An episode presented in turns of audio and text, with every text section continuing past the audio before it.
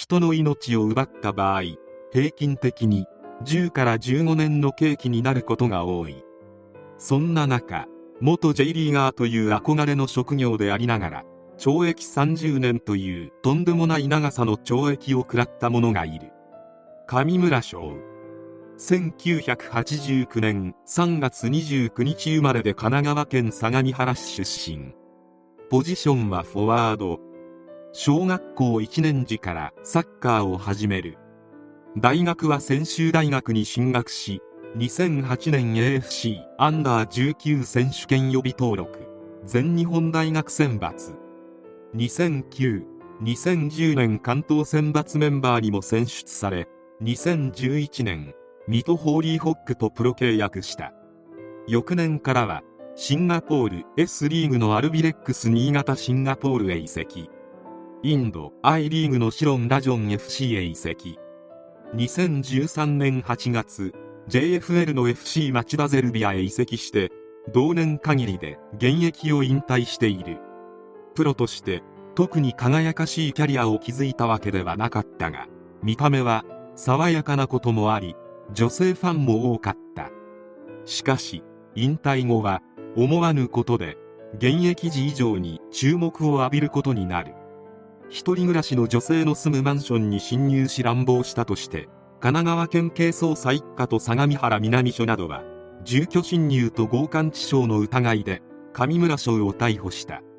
上村の実家がある相模原市南区の小田急線相模大野駅周辺を中心に2009年以降同様の手口の被害が少なくとも10件発生していた。上村の引退は2013年。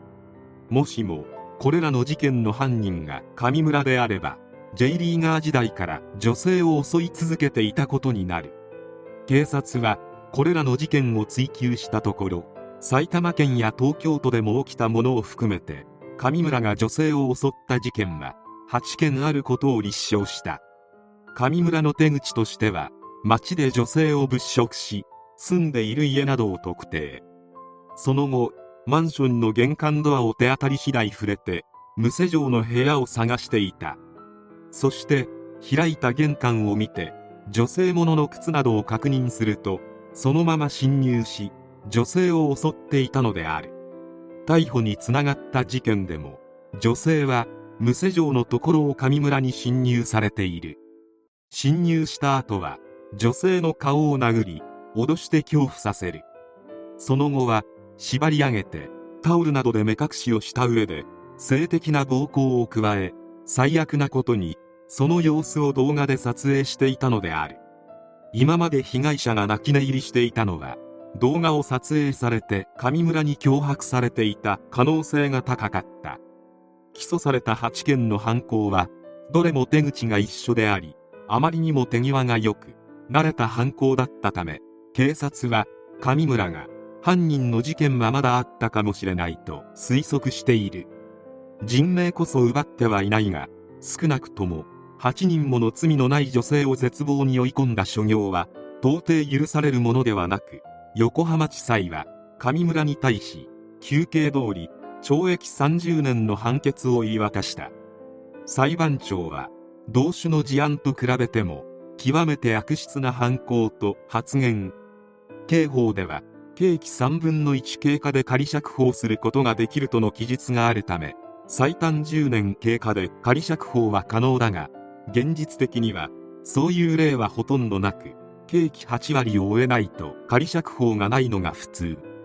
つまり上村は短くても25年は刑務所で過ごすことになるのは間違いない。判決時点で27歳の上村がシャバに出てきた時には50代になっている。今まで生きてきた年数よりも長い時間を刑務所で過ごすことになるのである。裁判には上村が現役時にファンだった女性も傍聴に来ていた。ファンレターで上村に真剣交際を申し込んだことがあるほどの熱狂的なファンは有罪判決に肩を落としプロ入りする前から大好きだったので自分のことのように辛いと泣き崩れた。またそのファンが言うには彼には4年ぐらい前ドーピング疑惑があったのでその副作用じゃないかと思ってます。翔くんと親しく知っていたシンガポール人のチームメイトがドーピング疑惑で追放されたことがあって上村もやっていたのにって言ったんですがそのシンガポール人は精神を病んで翔くんと同じような事件を起こしてるんです。私は翔くんのドーピングなんて信じていませんがもしかしたらそのせいかなってとのこと。ドーピングの乱用で精神が錯乱するのはよくある副作用の一つであるが今回の事件は常習性計画性も感じられるもので錯乱状態で行われたものとは考えられず仮に上村が何らかの違法薬物をやっていたとしてもその影響による犯行ではなく裁判の過程でも上村の薬物疑惑といったような話は出ていなかった。上村を知る人によればインド帰りで様子がおかしくなっていたという。上村はレベルの高いヨーロッパで活躍したいという夢があったが受け入れてくれるチームはなく妥協してアジアのチームを転々としていた。しかしインドの後は所属先がなかなか決まらず相当に落ち込みある時はビール瓶を民家の壁に投げ当てるほど自暴自棄になっていたという。また上村の元チームメイトによると上村はイケメンで女性にモテそうな風貌だが実際には美少女アニメ魔法少女窓かまぎかの曲を会場 BGM に流すほどの美少女アニメ好きでそういう DVD もよく見ていたとのこと。18禁のアニメが大好きだったらしく両辱者という相当にハードな内容が好みだったらしい。また仲間同士で一緒に夜のお店に行こうとなった時も上村はそういうの苦手といかなかったりどことなく内向的な感じだったという。最後に今回の判決を聞きこの元チームメイトは上村のことが残念だとか嘆く以前に被害者女性がかわいそうすぎて同情できない。二度と社会に出てこなくていいと思うと突き放した。強姦事件は申告罪のため上村による実際の被害者はもっと多いのであろう。それが懲役30年という重い刑罰につながった。後半で弁護士は必死に再犯の可能性は少ないと主張していたようであるが何を根拠にそんな主張をしているのかわからない。怖いのが懲役30年とはいえ上村は若いので50代で出所してくることである。